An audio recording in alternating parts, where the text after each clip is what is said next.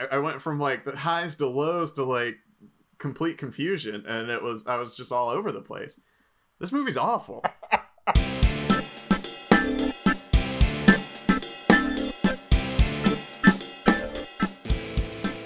Hi, and welcome to episode of Center Nation. My name is Brandon Sparks. And I'm Thomas Horton. And here at Center Nation, we like discussing genre. We like kind of delving into genre and tropes and the history of it. And this month, we did Texas Month last uh, for the month of May, and for the month of June, we're looking at theater movies. And one thing we kind of like doing here is is kind of carving out a genre in some way, and we like looking at genres that aren't particularly classified as genres, if that makes sense. I know not all genres are heist movies or courtroom dramas, but they're they're a little bit more smaller in scope. And I think theater movies kind of fit into that category. So we're kind of going to create a template for that in this episode, and then we'll kind of discuss it for the rest of the month. And so, Thomas, like, what do you think of when you think of theater movies? I mean, honestly, I, I think of like if you before we started doing all this, if you were to say theater movie to me, I would think of like a musical that had been adapted from stage into film. Um, that would just be where my mind went to automatically. And I, have I've studied like the musical before, and I kind of know the background of like a, a, a back how it started as like revues and backstage musicals and that sort of stuff. But like that, that's the first thing that pops to my head is like cats or something yeah. like that. cats, always cats. Yeah, so it's like people kind of think like the adaptation of a musical or play or something like that. Uh, but with this, we're gonna be kind of like just in some cases these movies follow actors who were on a, on a show or or like you're saying kind of the product like the the production of a show. And do you have any connection to theater? Uh not really my high school did not really have much of a theater program, which is weird. I'm not sure what happened when I was in middle school. We used to like take field trips to go see the big high school productions. It was like a big thing. Like our high school theater department was huge. And then like right when I got there, it felt like it just kind of went away. And I think they only did one production like the entire time I was in school. They oh, did wow. Footloose sophomore junior year. I know that I, I know I went to see them do Footloose, but I don't remember them doing anything else beyond that. Uh, and then in college, I had I had a, a, bunch of friends in the theater department in college, so I like went to go see their shows. Um, a friend of mine did a did an extended run of of God of Carnage. Um, they did it, and then it got picked up for like a summer festival, and I went to go see her do that a few times. And um, oh man, I can't even remember. I, I did a I did a show once. What was it? It was for my friends. Uh, it was for my friends directing like senior project, and he he did an abbreviated version of um, Neil Simon's "Laughter on the Twenty Third Floor." interesting choice. And uh, it, was, it, was, I mean, it was a lot to direct. It's just like a bunch of people in a room yelling at each other. Um, yeah, and uh, I was in that. I was in that for for him. It was a good time. I uh, was in drama in high school and did it for all four years in high school. Was our was our school's first president of the drama department. So there we go. It was uh, we had a uh, like a, a, thespian society is what it was, and I was the first kind of official president of that. And then I minored in theater in college. Did that so that so some of the stuff with some of these movies was like very like nostalgic, and we'll talk about that. I did I did forget I um I also I took acting 101 because somehow we found a loophole where all of my friends could get in it, and it was just my friend group in the entire class. and uh, that was a good time. We, yeah, act, acting 101. Uh, I did a I did a, a, monologue from the Glass Menagerie as my as my final. Oh, that's that sounds like an acting 101 uh, uh, choice. Yeah, I, uh, I I pretty much I did so brief. I mean, it's it's not I was ever paid for any of these jobs like most high school and college productions, but I was like stage manager, actor, assistant stage manager, and community theater, lighting design, sound stuff. Like I did kind of every almost every job except like props and costumes. But I dealt with those people, so I can tell you all about it. But never got paid for any of it because it was all like it's all for the art. But and but some of these movies, I'll kind of bring up that experience as we go about the community theater aspect or the high school aspect or the college aspect. So let's start off um, talking about this kind of the history of it. So, I mean, early on, musicals, the turn of the century of 1900, it came up out of Broadway, and a lot of the shows were kind of originally based on like vaudeville acts, variety show acts, and then it became these musical revues by people like uh, Florenz Ziegfeld, who did things like the Ziegfeld Follies, where it was kind of like a hybrid of all these different things like variety and vaudeville, where you had comedians like W.C. Fields or Ray Bolger and these people, and then you bring up and the big thing about the Ziegfeld uh, Ziegfeld Follies was the was his chorus line called the Ziegfeld Follies, but his revues basically that was the kind of big centerpiece and it was these beautiful chorus line uh, uh this beautiful beautiful women in these chorus lines and we're known for this kind of spectacle and there's a movie called The Great Ziegfeld, which is kind of a biopic of Florenz Ziegfeld and his rise to the top on Broadway. Starred Dick Powell, not Dick Powell, uh, William Powell. I had to do a, and I just realized this. I, I forgot about this in high school. I had to do a report on Florenz Ziegfeld.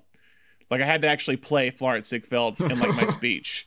Like it was a thing we did in class where like you came up and like did a speech as the person from this era. So I when this Florenz Ziegfeld had like a like a top hat, did a whole speech. It was it was terrible. Um, but yeah, so but they start off doing musical revues revues on Broadway and films kind of early on in terms of musicals when sound came in. That was kind of the original like way to bring in theater into uh into film. And a lot of these musicals were kind of these what we would call backstage musicals. Weirdly, as time has gone on, backstage musicals have kind of fallen to the wayside in terms of film and even theater. And it's more of these integrated musicals like Cats, Into the Woods, like just kind of the big musicals you think of, Grease, even. That's kind of what integrated musicals are, but backstage musicals are about kind of putting on a show. And that's kind of how this genre gets started in film 42nd Street, which we're going to talk about, is not the first one. I think I, I, think the first one might be the Broadway Melody, which won the Oscar won the won the Oscar. Uh, I think the second year the Academy Awards were around. Apparently, it's not that good. I've never seen it, but that I think it's Broadway Melody of 1929 is what it was. But anyway, so first we're going to talk about the kind of establishes establishes this backstage musical and kind of kind of become the prototype for it all is 42nd Street, which came out in 1933, and it has since been adapted on stage uh, on Broadway. And the Broadway musical kind of takes songs from 42nd Street, I think from uh, Gold Diggers of 1933, Dame. So a lot of these early 1930s backstage musicals kind of like evolved into the 42nd Street musical of the 1980s. So Thomas rewatched 42nd Street. I also rewatched 42nd Street. Thomas, what is it about? What is 42nd Street about? Uh, yeah, it's about the production of a show. It's it's got a lot of like threads going, like story threads going on. Yeah. Um, but it's about a a famous actress who's like a little washed up, it seems, and um, and she has a sugar daddy that she talks into putting a show on for her, and uh, and it's just kind of about the like building out the cast. It's a lot of like chorus girls who all know each other, um, and then you're also following a young girl who has never been a chorus girl before and um, gets cast for the first time, and she starts having uh, kind of a romance with a man who is also in love with the famous actress, and uh, and she's also I mean, there's all kind of it's it's it's kind of complicated. Yeah, it is. But uh, but ultimately the a lot of stuff goes down and she ends up of course being the star of the show by the end of it. Yeah i mean there's the whole plot line of the director who's like ill. Mm-hmm. and it's like he's he's it's kind of his he thinks this it's his last hurrah i guess you could say. It's like i think he says um his name's julian marsh the, the character. He's like the doctors told me not to do it but i i'm sick. I have to i have to i have to keep directing basically. Is i have to put on the show no matter what. And so you have like so you have these kind of threads of of Ruby Keeler is the is the young actress who is part of the chorus line and then later gets chosen to become the star for opening nights.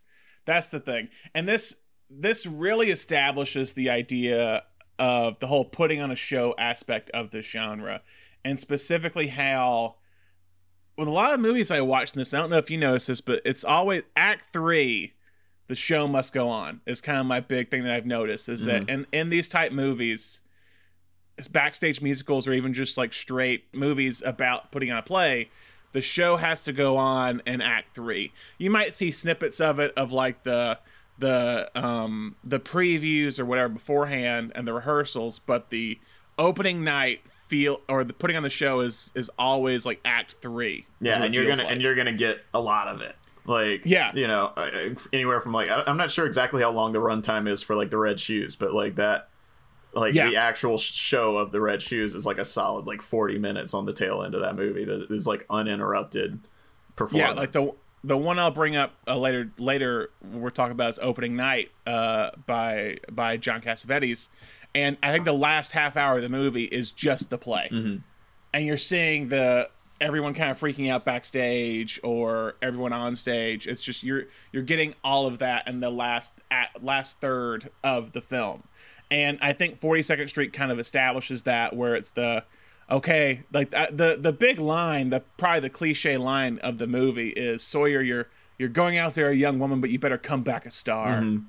like that's the whole it's the star is born yeah, uh storyline Sawyer, you listen to me. You listen hard. 200 people, 200 jobs, $200,000, five weeks of grind and blood and sweat depend upon you. It's the lives of all these people who've worked with you. You've got to go on. You've got to give and give and give. They've got to like you. Got to. Do you understand? You can't fall down. You can't because your future's in it. My future and everything all of us have is staked on you. All right, now I'm through. But you keep your feet on the ground and your head on those shoulders of yours and go out and Sawyer, you're going out a youngster. But you've got to come back a star. And 42nd Street, why it's important is because you have the you have the the rising star, the star is born with Ruby Keeler's character. You have the fading star with the with the person who's supposed to the original actress who's supposed to be starring in the play, uh, and then you have kind of the the fading director in a way who's using these characters as a or as a way to continue his career. in, in classic Hollywood style, you also have outside of the plot, you have your rising star in like one of Ginger Rogers' first roles, right? I mean, this she's Yeah, like a very small side character in this, but she gets She- she, does get like a number. Yes, and and and to put this in to also talk about this is that 42nd Street came out in 1933, and it did so well. They had another movie kind of on the the the back burner called Gold Diggers of 1933. 43rd Street. 43rd Street. But Gold Diggers of 1933 pretty much has the same exact cast. Mhm. And it's it's Ginger Rogers, Dick Powell's also in it, uh, Ruby Keeler, a lot of the like supporting actors as well are in it. I was like, I guess it shows the, the the names. I watched Gold Diggers of 1933 to prep for this as well. It shows all the cast before the movie. I was like, oh, this is pretty much the same exact cast. It's like they just said, hey, let's just do the same movie again. Uh, and it's the same thing. It's they're putting on a musical. It's set during the Depression era. Another thing too that these movies deal with early on is like putting it during the Depression and talking about it in some way. I love It's my, more- my favorite part of the movie. I want to take this clip and like put it on TikTok. I feel like it would blow up. But at the very beginning, the uh, the sugar daddy character is like telling her she's like, "Oh, I need a show," and he's like, "Don't worry, you're a star. You'll get a show." And she goes, "With this depression." and so that kind of continues into Gold Diggers of 1933, where it starts off with this big, huge Busby Berkeley number, and then the bank comes in and was like, "Hey, you didn't pay your bills. We're taking all the set." And it was just like the the producer had all these like bills that he had, or all these loans he had taken out, and because of the depression, they're like, "Okay, we need the money. If not, we're taking all the show." He's like, "It's oh tomorrow's opening night. You can't do this," and they take everything and then all the actresses are just like living in the same apartment together like what do we do there's depression on anyway so you had some thoughts on 42nd street Yeah. and i wanted to bring this up Um, I mean, I told you uh, it, and I watched this in college. I, I took a like a, a movie musical class within genre studies, and this was like the first one that we watched. And and the first time I watched it, it came off as like a little bland to me. And and I told you after a rewatch, I think what I realized is, and and I, I call this like the Citizen Kane effect, but it's if you look from a historical standpoint, this is such a historic movie from style and especially visuals. Um, I Yeah. mean, when we were watching it in class in college, my professor just keep, kept saying, and apparently, I don't know. This is what he told me. I don't know if this is this is what is agreed upon in history. I'm going to assume so because I respect him a lot as a professor. But that it was it was Busby Berkeley's idea to get the camera up on stage for his dance numbers even though he was he was the choreographer and not the director. They said he was very influential in saying like we need to get the camera in to the dancers. We're not going to put the camera behind the proscenium and it needs to be up in there and i'm going to choreograph around the camera. And before that, any kind of like staged uh, movie about being on stage was just kind of shot from the audience point of view. And Yeah. uh, and so that's what we we specifically like broke down the um, the young and healthy sequence, which is Dick Powell and Ginger Rogers, Uh-huh. and and there's a very famous shot in which the camera is on a rotating platform. It's standing still as the platform rotates, and all of the dancers are like moving over the camera, and then you arrive at Dick Powell and Ginger Rogers like on the ground. It's, it's Ruby Keeler. Yeah, oh, that, it's it's no, that's Ruby Keeler's not in that one, right? Young and healthy. it's the it's the Big Lebowski shot. yeah, yeah, Is that yeah. the yeah. one you're talking about? Yeah. I think it's Ruby Keeler and Dick Powell. I thought. Well, well, well. I'm, I'm gonna I'm gonna Google this in a second. Um, all right, hold up. I'm doing it now. Young and healthy. You're correct. It is Ginger Rogers. Haha. All right, there we go. I was wrong. I thought I thought it was the I thought this was Shuffle off to Buffalo is her like yes with her and with with him and Dick Powell or her and Dick Powell. Yes, you're correct. Ginger Rogers in this one. For some reason, because I always thought it was one continuous number, and that's why I was putting in my head. So Ginger Rogers, who was in that number with Dick Powell. But yeah, like like you mentioned, you know, that was the Coen brothers referenced it, and and that is just how we're used to dance being shot now. Yeah, In the way that it is very hard to take yourself and sit and go, "This was the first time they did that." And when you and you, and when you watch Citizen Kane, you know you have to have this built-in thing about like this was the first time they ripped the floors out and they shot from the floors up, and nobody had ever shown a ceiling in a like a, a set before, like all that kind of stuff that everyone talks about with Citizen Kane. It's hard. You have to be like completely conscious of of what you're watching in front of you being like groundbreaking. And Yeah. if you're not, it's gonna it's gonna come off as cliche because it has been referenced so many times by things behind it. So it's it's tough. It's it's a it's a it's a weird it's this weird thing that happens very occasionally to movies where it's like if you become so influential that that you in yourself just look like another one of these movies and that's that's what it feels like there's there's like i don't know if, if you didn't know the the historical significance of this movie you'd be like oh it's another like star is born yeah. musical mm, movie Maybe I I don't know. I really love this movie. That's the thing. I will say it's I've it's gone it's gone it went down a little bit for me in the rewatch. I guess the thing I mean yeah that's the you're talking about the cliche part. I the the quote I want to bring up with Pauline Kael was when Busby Berkeley died. They talk about 42nd Street and Pauline Kael says the one that gave life to the cliches that have kept parodists happy. like that's the one that people it's like when you think of Busby Berkeley and his kind of numbers like he did a lot of movies but 42nd Street is always kind of the the archetype of what Berkeley would do Mhm. And I what's weird too because when watching Gold Diggers in 1933 I think 42nd Street's story and script is better but Gold Diggers of 1933 has much better set pieces, Mm. like musical set pieces. Like you can tell just from 42nd Street to Gold Diggers in 1933, Berkeley really like honed skills in terms of how to direct dance and musical numbers on screen and how to shoot for it. Because there's some parts that are a little rough in 42nd Street where the where the cuts are really kind of hard and jarring, Mhm. especially at the, the last number. And everything in Gold Diggers feels is very smooth and how they do it. Well, and here's here's my thing, and and we, we won't have like another musical. It's, we have one other musical in the in the list here, but I'm a big fan of like, and I, I know there's there's I, I can't remember the term for this is a performance musical where all the music that is being shown on screen is being performed in real life. Yeah. I I like the, I like the other stuff. I, I'm not sure what the exact term is for that. I know we learned it in, in college. Well, that's what, well. What I was saying is that's called integrated musicals. yeah. It's like that's that. It's inherent in the plot with the songs that are happening. Yeah, yeah, that's yeah, that's what I, I Yeah. heard it referred Yeah. to performance musical as in that person is actually performing it, whereas in uh, other types of musicals it's almost like a soliloquy. Um, Yeah, yeah. You know, And the soliloquy is integrated, yeah. where it's like oh, it's- okay, yeah, yeah, yeah. So like you know, in Grease when he's singing "Stranded at the Drive-In," like he's not actually sitting at the drive-in like singing it out loud. You have this understanding that it's like yeah, some sort of outside reality. That's that's what I kind of look for in a musical.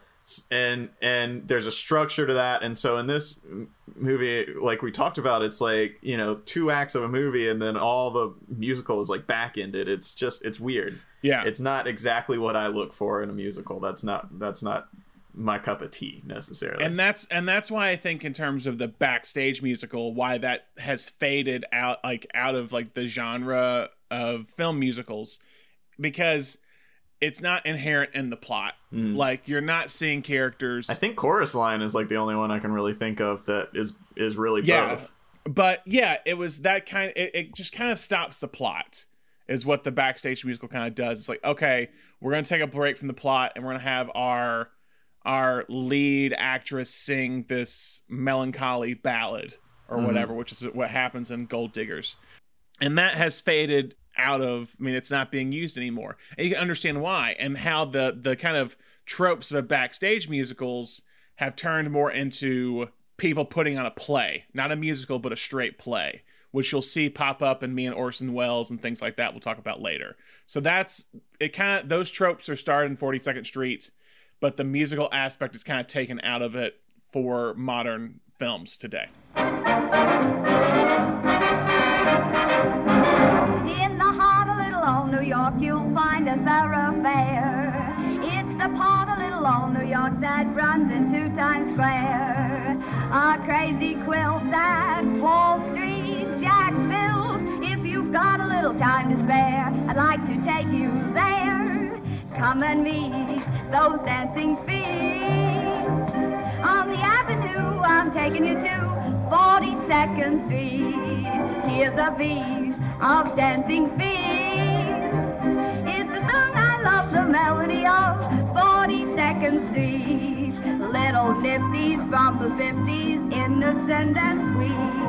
Sexy ladies from the 80s who are indiscreet. All this side by side, they're glorified. Where the underworld can meet the elite, 42nd Street.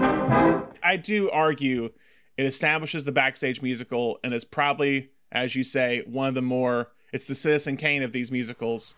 You Yeah. might not love it, but you can appreciate it for sure and Yeah, I, I think it's it. also a great watch for like if you're interested in like kind of pre-code kind of stuff too like it Yeah. they they touch on some some like very mature kind of stuff in in a Yeah. in, in a very fun way it, it's a very biting take on broadway it feels like Um, Yes, it is. It they're, does. they're they're really poking fun hard at at some of the the Broadway like stereotype the the the actors and the Yeah. patrons and the actresses and all that kind of stuff.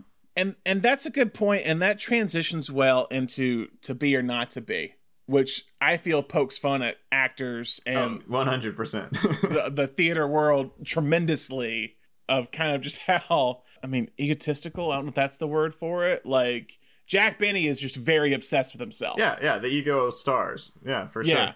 Is it him and carole lombard and carole lombard is like the talented actress who's always been the shadow of her husband and jack benny's like it's okay anyway to be or not to be to break down the story of it first. Directed by ernst lubitsch who was kind of like a master director in terms of comedy or ti kind of dramatic comedy in a way at this point in the 1940s and late 1930s uh, but the movie starts Jack Benny and Carole Lombard, and it takes place in they're in Poland, is what it is, right before the Nazi German invasion uh, of 1939. It's a comedy. It opens on Hitler. Uh, it opens on Hitler, but opens on this like narration of like what's going on. It's who's in who's in Germany? Uh, Why is everyone? They're so they're like their faces are so Yeah, it's it's almost uh, like it's- startled. It's, not an out and out like newsreel, like fake newsreel. yeah, Shout out Citizen Kane uh, for one of their many groundbreaking moves within Citizen Kane, making a fake newsreel. But it's close. It's definitely like inspired by like kind of the newsreel style. And what you find out is that uh, Jack Benny and Carole Lombard are part of this theater troupe in Poland, in Warsaw.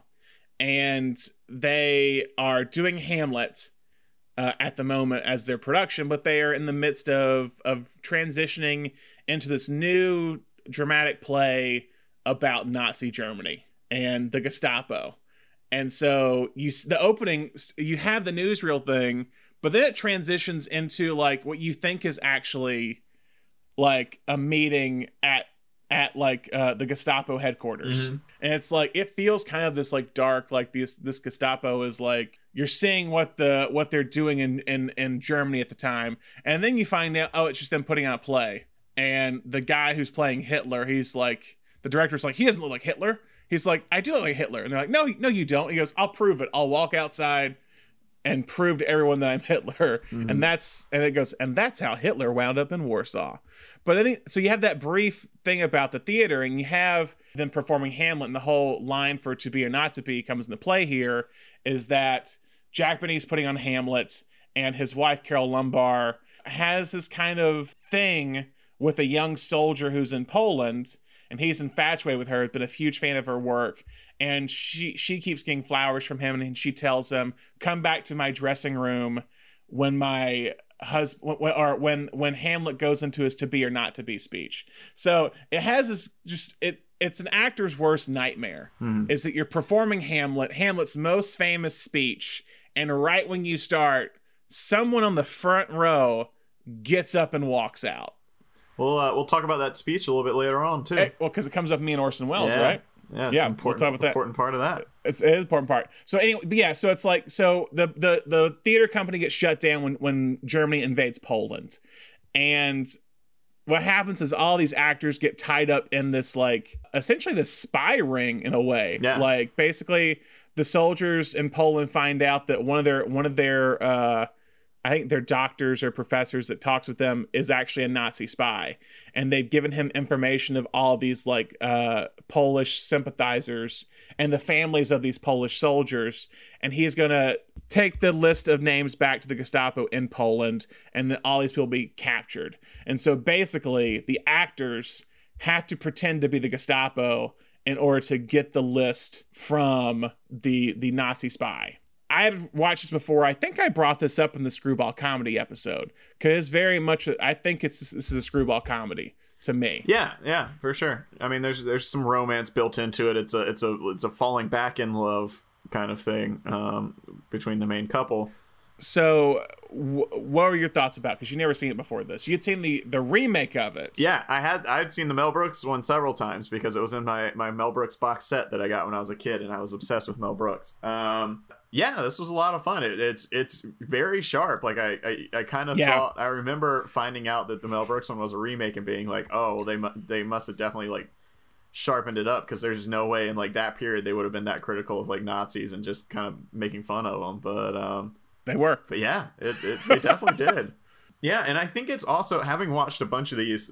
This was the last one I watched out of the group, and um, and it was really f- fun to see a take between like 42nd Street and Stage Fright, which we'll talk about next. I the, like the diva had become like a very go-to stereotype in these movies, and this Yeah. this is the only one within this group and, and one of the only ones of that time period I've seen to really like flip it and just have an out and out male diva. Like it is Yeah. it is all it is all Jack Benny all the time. And Yeah. his you come to understand that his his marriage is like on the verge of falling apart because he's so self obsessed. Um, and there, there's this kind of recurring joke that even though he finds out his wife is having an affair, he's like more insulted that she was having an affair during his monologue um, than like necessarily like cheating on him. Um, so yeah, that that that part's fun for sure. There's a scene that I was just like, this is like, there's a lot of sexual innuendos in this movie too, mm-hmm. for 1942. There's the scene when Carole Lombard and Robert Stack, who plays the soldier, having the, the first conversation when he comes back to her dressing room, and she finds out he's a pilot. And there's so many comments in that scene that they're just talking about sex. So you're the gentleman that sent me those lovely flowers. Thank you. You somehow I pictured you quite differently as a dignified old gentleman, and now I see you. I, I wonder if it was really the right thing to ask you back here. You, you see, I never see strangers in my dressing room. Oh, but you're no stranger to me, Mrs. Tura. I've seen you in everything you ever played. I'll never forget how I laughed when I saw you as Kiki. Some people thought I was funny. But you certainly weren't funny when you played Lady Macbeth. Thank you. I was really scared of you that night. Oh, poor little me. Oh, I wouldn't hurt a fly. or a goldfish. By the way, how is he? Who? The goldfish. What goldfish? Oh, the one you're so attached to. You see, I, I read all your interviews. Oh, oh yes. Oh, yes, of course. and when I saw that picture of you in the farm, you behind the plow. By the way, where was that? in the Chronicle. Oh, no, I mean, where's the farm? Oh, no, no, no. I think we've talked much too much about me. Tell me about yourself. Well, There isn't much to tell. I, I just fly a bomber. Oh, how perfectly thrilling. I don't know about its being thrilling, but it's quite a bomber.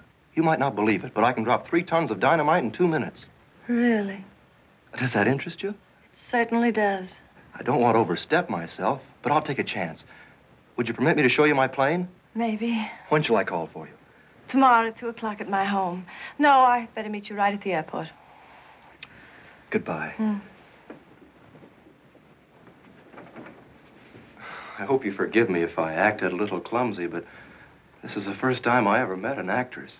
Lieutenant, this is the first time I've ever met a man who could drop three tons of dynamite in two minutes. Bye. So how else would this movie be theater?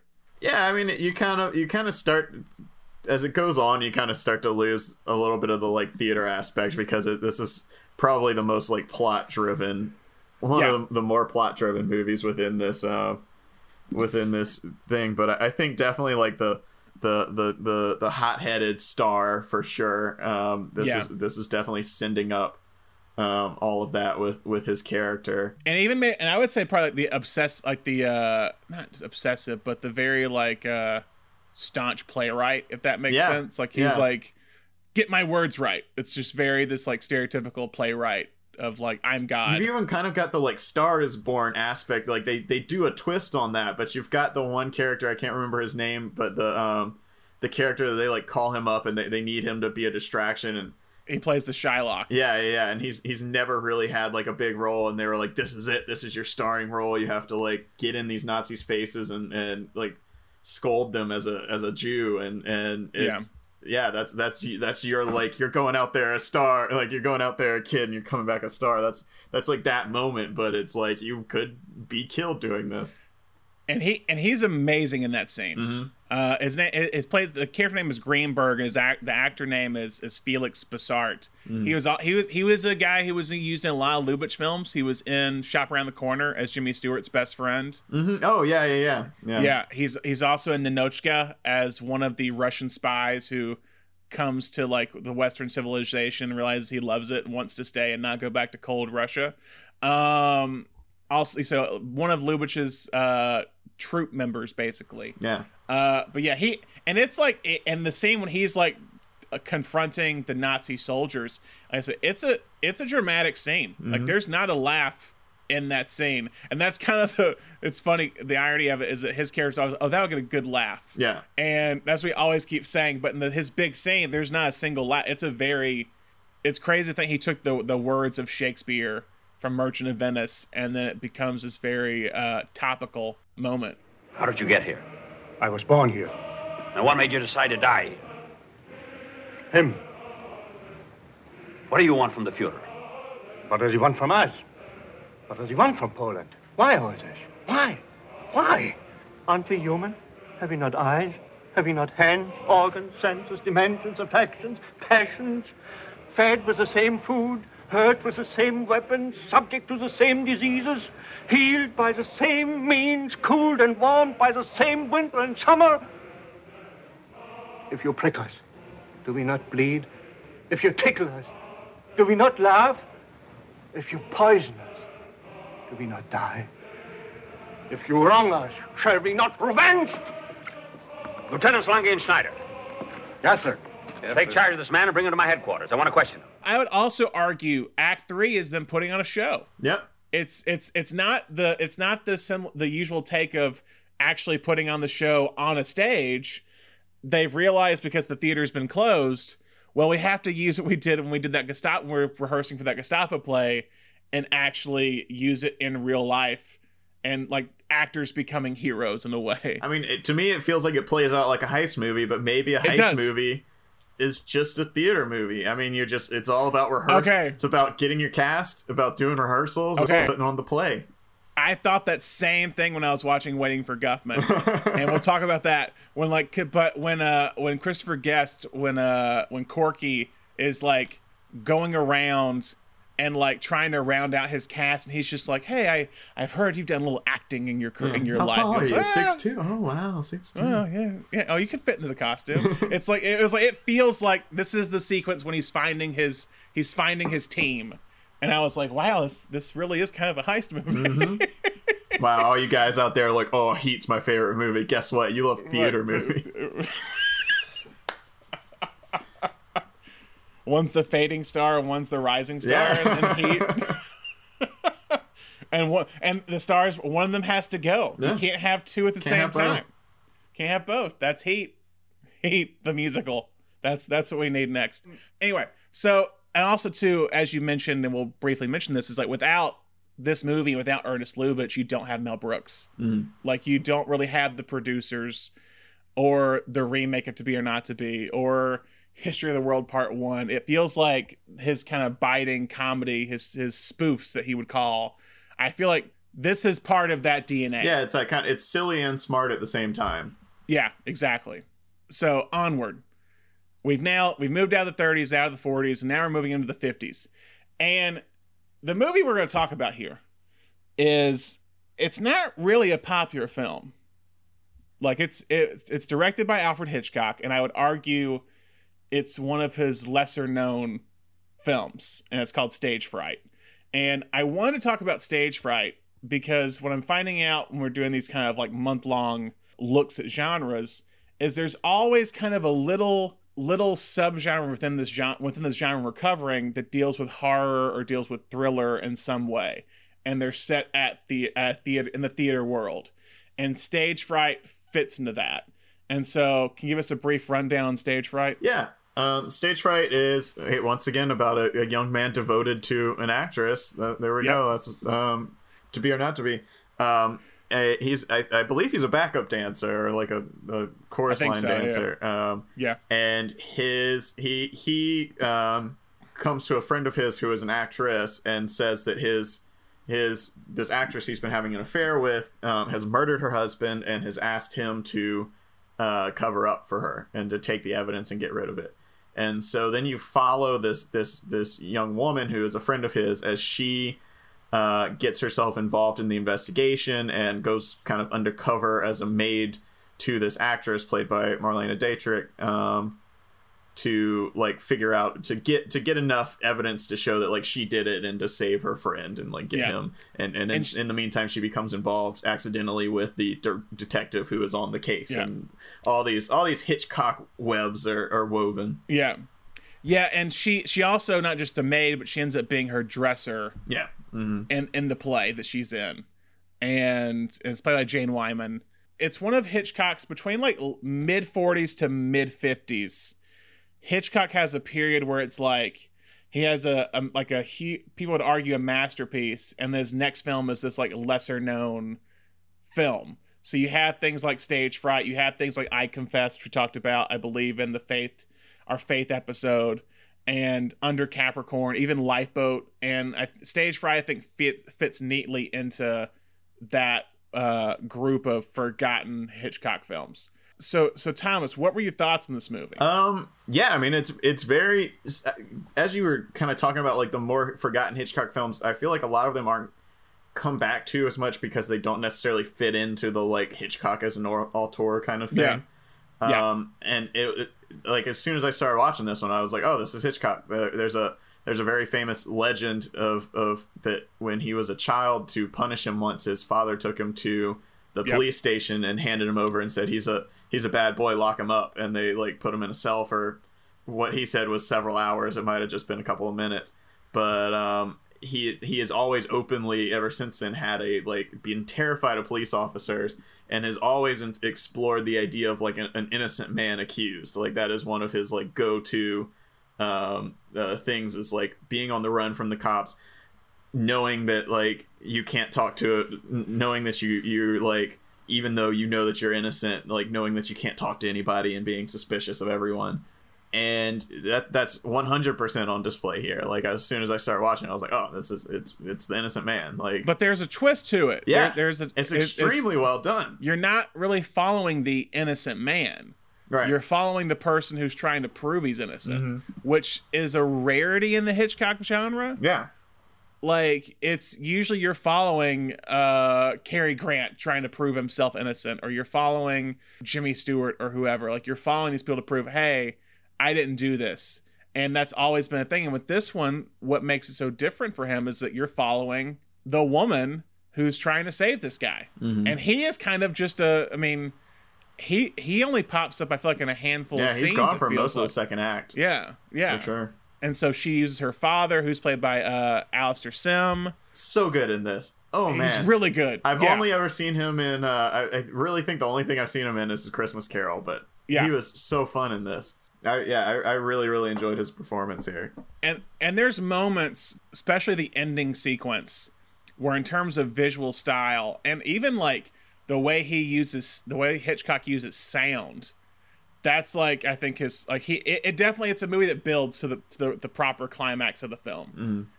and it's a the ending we won't say what it is but the ending is a it's a it's a finale Yeah, It's, it's, Hitchcock for sure. Like it's it's, Hitchcock, it's, yeah. interesting that this one isn't brought up as Talked much in as the much. like Yeah. Hitchcock auteur studies because it's definitely there with a lot of the different themes and and yeah, like you said, it's very like visually um bold in in some points. Um yeah that the the um towards the opening when he goes to the house to Uh-huh. check on the body uh-huh. it's incredible Uh, uh, Yeah. it goes in the, the camera follows him down the street up the steps in the door up uh, two flights of stairs and then into the parlor room it just seamlessly Yeah, and and they said this is one that kind of is known for its extreme long takes, Mm-hmm. Like in Rope. Like it's in a period where he's really playing around with long takes in his movies, uh, and this is kind of at the tail end of that, where you have uh, Rope in 1948 and this in 1950. but yeah i mean i think one of the like crazy like crane shots that that everyone always points to with him is that shot notorious where you come down and, and zoom in on the on the key and you go through the whole party but uh Yeah, yeah. this this felt uh, maybe there maybe there's not as much background action to direct in this one, but it, it was still extremely impressive. But uh, yeah, man, really enjoyed it. It's it's a fun one. It's and it's it's it's underrated. So how is this theater besides it being set in the world of theater? I mean, it definitely takes into account, like we were talking about, it takes into account that the the stereotype of the diva. Um, Yeah, with Marlene Dietrich. and, yeah, and plays with it a little bit, plays with your expectations. But uh, but yeah, I mean, you're supposed to be in- introduced to her and immediately between like Marlene Dietrich's own reputation and Yeah. what we know going all the way back to 42nd Street about you know this the the kind of um, the negative connotations that these movies represented about famous actors. Yeah, you're immediately like, oh yeah, the, the, we know who this is. We know yeah, we know what kind of person this is and and the, the movie continues to kind of play with that throughout and and also kind i mean you've you've got the like star in the in the upcoming it's it's Yeah. you, you- they're always kind of cutting back to the idea that she is a the the main character is an aspiring actress even though this is not tech it's not technically stage acting. She is she is acting and she's putting her talents to use. And uh that's a fair point. yeah. It's a, in, a, in, a, in a weird way it's about the rising star and the falling star. Yeah, she's like training at Royal Academy of Dramatic Art, and I think the first time you see her is that uh, the the guy who is accused of murder interrupts her acting class to talk with her. I think's what it is. Yeah. Is the first time you see her. Uh, and yeah, you also have where I don't think we're really talking about this in any of the movies we're covering, but there is this kind of character of the dresser in uh in theater movies and those i think there's even a movie called the dresser that is a part of our our list so that is a kind of just a, a side character that is not always explored in theater movies I, I gotta gotta shout out. I I'd always known that the song. Speaking of Mel Brooks, I had always known that the song that is performed in Blazing Saddles was like a parody of a real Marlene Dietrich song. That this is and it. that yeah this is it. right? yeah. She's got the Laz- one in la- laziest laziest gal in town Yeah, she's got the one in Blazing Yeah. Saddles. It's just like I'm so tired, and it's just her Yeah. like yawning the whole time. yeah that's this movie Uh, as soon as she started singing this one, I was like, "Wait, this is that song." I have heard this. Yeah, it's and and, and I do think. I mean, here's I'll, I'll throw this one out there because I do think there is a little niche genre of or subgenre of horror movie set at theater, and I think an example of that, and see if you'd count this, is Phantom of the Opera. Oh, yeah. Yeah, I think so. And I mean, you know, we, we, we, we had a talk before this all went down as if we were including ballet in this, but I mean, you, you've also got Black Swan and Suspiria. Like, um, yeah, there's there's definitely something. I mean, there's there's something inherently, you know, kind of creepy about like all the all the when when this when all the lights when all the house lights are out and the spotlights on the stage, there's something inherently creepy about what's going on backstage, what's going on on the catwalk. Like it's it's just uh, there is something mysterious and, and, and that you can play with in that. But yeah, I think Phantom of the Opera is definitely um, yeah. Phantom of the Opera is weird because it's an integrated musical. It's a it's a backstage Also, musical. a backstage musical in a way. Yeah. yeah, yeah. and it's got it's got horror uh, mixed in with it. Well, yeah, you're talking about kind of the horror thing. The big thing that kind of comes up to me, and I don't know if you know this term, is the ghost light. Yeah, oh yeah, you put you put it out right, put it out in the middle of the Yeah, you yes, exactly. Yeah, yeah. It, it, it illuminates the empty empty stage is what it is. And it's kind of the superstition um, to scare away ghosts is kind of what it is. Is why it's called the ghost light. There's your theater history there. But yeah, so there there is like an inherent supernatural or superstition quality to. I mean, even in theater in general, like when we it's the whole like don't say good luck say break a leg it's like there there's something about like you don't want something to go wrong the Scottish play. yeah. So what if you take that to a, a, a horror aspect and push it not just to like the super the superstitions of the play going right? What if it becomes an actual horror story? Um, and I do think that's why Stage Fright really kind of fits into this because it's not really a horror film, but I would count it as a thriller. Last we are alone and unobserved. You know, I'm beginning to enjoy this. Father, do you think she arranged to put the suspicion on Jonathan? Do you think she deliberately framed him? The thought had crossed my mind. That was why I reluctantly suggested that our friends, the police, ought to be told about it. It was too late now. Our only piece of evidence has gone up the chimney. But we must help Jonathan. He'll do nothing for himself. He's hopelessly in love with that woman. It's up to us. Yes. But it, uh, it won't be easy. It is easy. I'll go to her and see her myself. Would that be wise? But I don't care whether it's wise or not. I'll tell her we know about the dress and how the bloodstain got there, and we know every move of her game. I'll make her talk. It'll be one woman to another. An impressive situation at any time. Well, she'll give herself away. She won't be able to help it. You'll see. I won't see. I won't be there. And neither will you. If we're right in what we think, she's a desperate woman, a dangerous woman. She won't give herself away. You'd be giving her another alternative. She has no alternative. She might murder you. Oh, don't be so melodramatic, Father. Look, my love, face facts. What is the least that can happen to you if you tackle this remarkable lady? She'll at once pick up a little pink telephone and call the police. She will then give you in charge for concealing a fugitive from justice. Eventually, you will be tried at the Old Bailey, where, if you're lucky, you might get off with, now let me see, uh, a couple of years, which you will spend in Holloway Prison, meditating on the folly of transmuting melodrama into real life. Well, so you see, the best thing you can do, my girl, is to go back to your academy and practice your soul-shaking antics in surroundings where they can't do any harm. After all, this, this fellow can't possibly mean all that to you. But he does, Father. And we come into the 1970s. Two movies, we'll, I'll talk about them kind of both together, and that's The Goodbye Girl and Opening Night. Both came out in 1977. And so the first one is Goodbye Girl. And I, I was really conflicted about whether or not to talk about this movie because The Goodbye Girl, I, I don't love it. I do like it. It was written by Neil Simon. It stars Richard Dreyfuss and Marsha Mason. And uh, Richard Dreyfuss won his only Oscar for his role in The Goodbye Girl. And basically, it's a rom com set in the theater world. Richard Dreyfuss is this uh, a young actor who's moved to New York uh, from Chicago, and he comes to live in an apartment. And what he finds out is that there is a woman living in his apartment, and the person he had sublet the apartment from just broke up with this woman and didn't tell her that he was leaving her. and so she stuck at the apartment with her with her daughter. And they essentially it kind of it's kind of the odd couple in a way so they agree hey we'll live together even though we don't know each other so we can kind of make it in new york city. And so you have this like richard dreyfuss plays this very kind of not hippie but very earthy like doesn't put anything bad into his body doesn't drink doesn't smoke.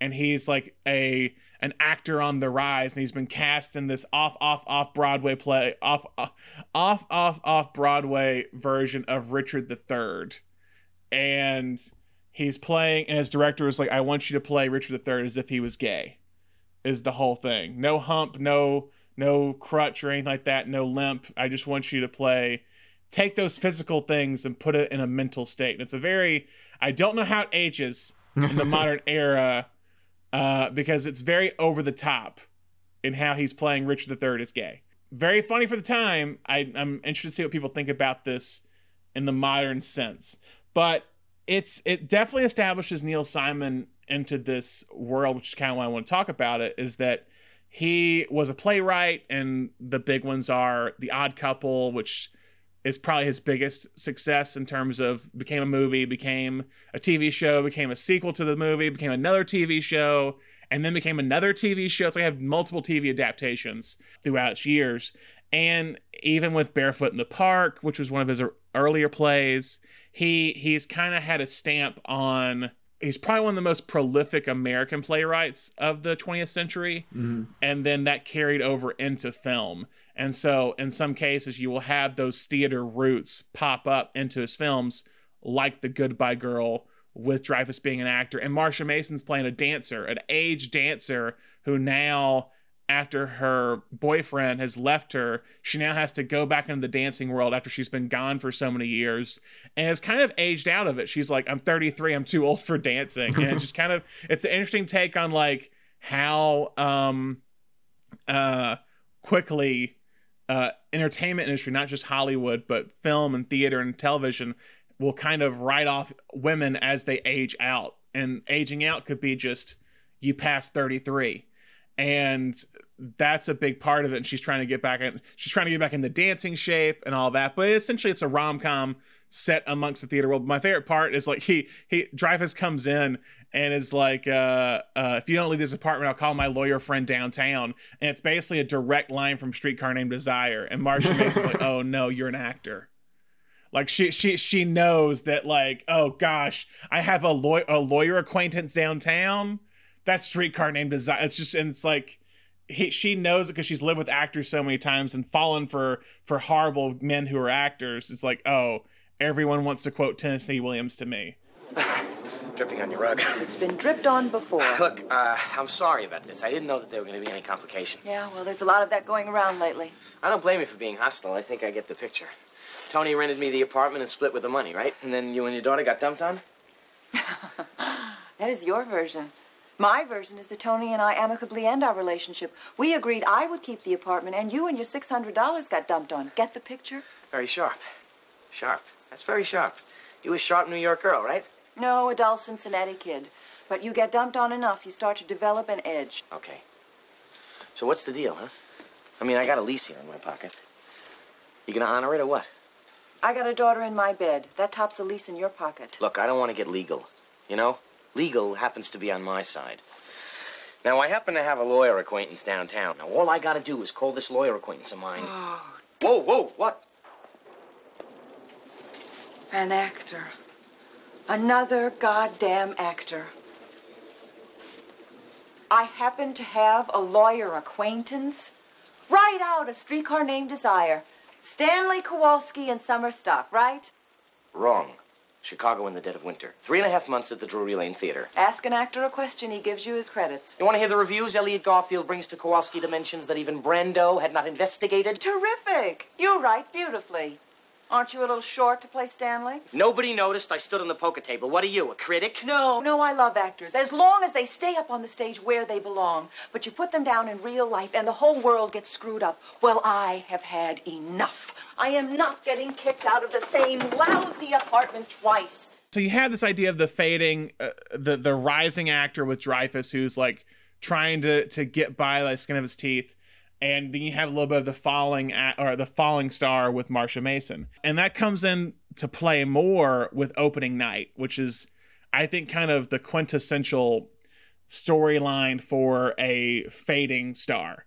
And opening night was directed by John Cassavetes. It stars Gena Rowlands as this this uh, fading actress who's done theater and has done film, but she's kind of she's she's she's at a point in her life where she is being seen for older roles, and she gets cast in this play, and what she does, she's the only thing that makes this character a character is her age. Is that this woman is getting older, and her life is changing, and Gena Rowlands as an actress or as her character doesn't want to accept the fact that this these are the roles she's going to be playing. She and she does she she just can't get by that she's getting older and she's essentially fighting it the entire time. And so you're seeing her fighting through this movie. It's one of the most realistic portrayals of a theater theater like putting on a play that I've seen because when it gets to the final third act it's like you're you're following like you could be on the outskirts waiting for your actor to get off stage to go into the t- costume change or to fix an issue that's happened on stage. And that's what it captures it captures the back the the, the backstage area of like when these people are coming off and how you're trying to rush them back on. All the problems are happening. His character's showing up drunk. We have to put on the show. And she is what ends up happening with her the big thing that kind of starts the plot is that she sees one of her like obsessed fans getting killed. She basically the obsessed fan kind of follows her down the street as they're driving away, and a car hits the girl. And uh, Gena Rowlands' character is kind of haunted by this youth of this girl dying, and essentially creates this like imagination that this young girl is haunting her, and she kind of sees it as like her past self, her younger self, haunting her as an older woman and she's trying to hold on to that youth the entire movie until finally in the final third act when she has to put on the play she has to make a choice of whether to accept that she's aging or to like hold on to the youth she had Why can't you read my lines? Listen, Sarah. Every playwright writes a play about herself. You've written a play about aging. Well, I'm not your age. What is your age? I'm aware that uh, playing an older woman is part of my problem. I have no illusions about being a teenager. But, uh, you know, on stage you have Virginia having hot flashes. So I don't have hot flashes. I, I'm not going through menopause. I'm not ready to play grandmothers yet. You know, you're very clever. If I'm good at this part, my career is severely limited. Limited to what? Once you're convincing in a part, the audience accepts you as that. As what? As old. That's what old. but moving on from opening night and into the 1990s with i think this is a movie that gets called out a lot in terms of theater movies and that's waiting for guffman so thomas what is what is waiting for guffman about Yeah, it's about a small town in Missouri putting on a play for their. Uh, I don't remember what the exact date is. I think it's, I think it's like a hundredth yeah, year an anniversary of their founding, and uh, and the local drama teacher who is a who is a Broadway. As, as he would put it, retired Broadway star, but um, a, a Broadway reject is is hired to to make it and uh, to produce it and direct it, and uh, it's just about uh, yeah, it's a it's it's a uh, mockumentary um, shot by Christopher Guest, who is mockumentary royalty. Yeah, it's it's it's just the process of making the, the this play with a man with very high aspirations in charge and a bunch of just kind of random townsfolk in the cast. well it's like parker posey who's amazing works as the dairy queen like her thing i'm just like i, I always have the dairy Mm-hmm. Yeah. queen i can always come back Yeah, here Eugene Levy is a is a dentist. and and then you have the the married couple who's played by Fred Willard, R.I.P., and Catherine O'Hara, who are like the tra- the couple who are travel agents who have never left the city of Blaine, Missouri, but they're like, oh, we have a great deal to Paris if you want to go. But yeah, it captures it. Def what, what's so unique about too that has we haven't really seen in this genre before that is that it captures the the uh the world of like amateur theater Yeah, and community theater. it takes all the stuff that we're familiar with from watching these movies like 42nd street about putting this huge play on and it ma- it Yeah. does it on a micro micro micro scale and and you can argue even the diva aspect with with Fred Willard's character. Yeah, I mean, is well, playing this like diva sure. character. the, Yeah. uh, my favorite scene in the movie is when he goes to the town council and asks them for well, it's like a hundred thousand dollars right Hundred thousand Yeah, dollars. he, he says he says yeah i need more money and they're like yeah of course how much and he says a hundred thousand dollars and they just all start laughing at him and they're like our full uh, budget for the year is like fifteen thousand and then he quits because he, he he can't get the money that he needs to properly do the show. I mean, it's the, I, it's great. I mean, it's it's a quick watch, eighty four minutes. It, it's it's a breeze, but I, I it captures to me the, the realism of just like when I did community theater of just how like yeah, this guy is a travel agent or this guy works at a doctor's office or this person works at an eye doctor and they're in this play. It's all just like it's the theater is an escape for these people and gives them just that like it, it helps them scratch that itch that they don't get to have often like like acting is not their career but is a way to express themselves is what it is Yeah, and one thing I one thing I really like about this movie too is it because sometimes I, I feel like some and I one of the reviews I read was like this movie's great if you want to watch people feel like self righteous for an hour and a half, and I, I think sometimes people write uh, like Christopher Guest stuff Yeah. off as being um as being like it's making making fun of it condescending or self righteous. But one of the things yeah. I love about this movie is it shows you how much during the like the show must go on sequence. It shows you how much the people of the town are like really appreciating it. Yeah. And it makes you realize that if like Corky and these actors could like get out of their own heads for just a minute, like they would see that they're bringing actual joy to the people in the town. but they're focused on going to broadway Yeah, their ambitions are so high that they'd like never notice that. But I, I love that. I love the and they cut to these little cutaways of people like during intermission that are like, it's amazing. It's so much fun. i love the guy who's like it's so it's so man i wish he was in this play Oh, Michael Hitchcock. I love Michael Hitchcock so much. He's fantastic in this. he's just like man it's just, but yeah it just captured just like and like you said the importance of of theater and the importance of art in small towns like this like this is i mean again growing up in alabama and tuscaloosa like we had children's theater and we had uh, a, a local community theater called tuscaloosa or, or theater tuscaloosa and that's how we got plays in town outside of high school that were actually like had some sort of budget to it, not just kind of thrown together by a local high school. I, I've because I would say uh, some of our high school performances not that good, not that good. I've only walked out of one show in my entire life, and one of them was a high school performance in Tuscaloosa, Alabama. Won't tell you which one it was. Um, it was Oklahoma. Um, and I agree with you. Is that if Corky and these people stop thinking about going to Broadway and these big, huge amb- they're they're thinking outside the town. Weirdly, you could argue there's some connections with the Texas movie genre. Shot in Texas. shot in Texas, Yeah. exactly. There's some there's a couple connections here in this genre with Texas movies. Yeah, it reminded me of Texasville a little bit. Yeah, it's I think they're I think it's shot in the same town. That that that I- city hall definitely looked the same. looks look the same. Yeah, I agree. Um, but it def it definitely uh it, it captures that the the the eccentric characters in a small town. Everybody, everybody, I have a little announcement to make. I wasn't going to tell you. I sent out 10 letters to different producers in New York City. Great. This is from the Oppenheimer Organization. Dear Mr. St. Clair, in response to your letter, re Blaine, Missouri's 150th anniversary and the debut of your original musical, Red, White, and Blaine. The Oppenheimer Organization is delighted to inform you that it will be sending a representative, Mr. Mort Guffman, to view the production and enlighten us with his comments. How about that? We thank you for the invitation, and it says best regards, Samuel Oppenheimer, Jr. Wow. What does this mean, Corky? What it means is we may be going to Broadway. When you get involved in the play, no matter what your job is, it becomes like it, it's it's definitely it's it's definitely a, a release for you. It's a it's a way to express yourself. I went to high school with a couple people who just like would not do drama in their last year. They're like, man, this was so much fun. I wish I did this the entire time.